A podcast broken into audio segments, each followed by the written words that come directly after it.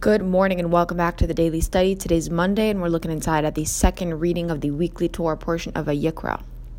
Today we're going to be discussing the five types of animals that could be brought as sacrifices. The five types of animals that are permitted to be brought as sacrifices are cattle, goats, sheep, pigeons, and doves. Fish are not brought as sacrifices. Let's dive in to find out why. Ve'im min ha'of ola korbanola Hashem v'gomer. And God told Moses, if someone's sacrifice to God is an ascent offering of fowl. Mammals allude to those among us whose animal nature is relatively pronounced. Fowl, because they can fly, allude to those of us who are less earthbound and that live a more intellectual life who fly above a purely animalistic existence. Nonetheless, just as fowl need to periodically rest from flight, human intellect is also limited by nature.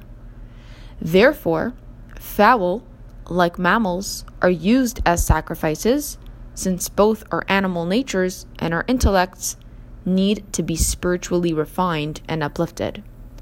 In contrast, Fish, which must remain constantly in water, allude to those of us that have so refined themselves that they remain always connected to God, swimming constantly in divine consciousness.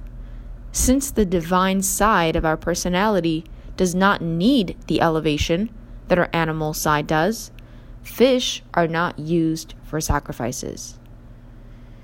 It's also important to note that many times in the Torah, water is compared to abundance, blessings, and Torah.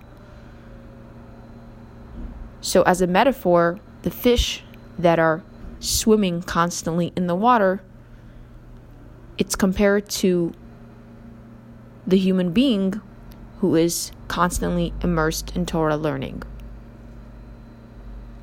That was it for today's daily study, teaching us the five categories of which animals are to be offered as sacrifices and why.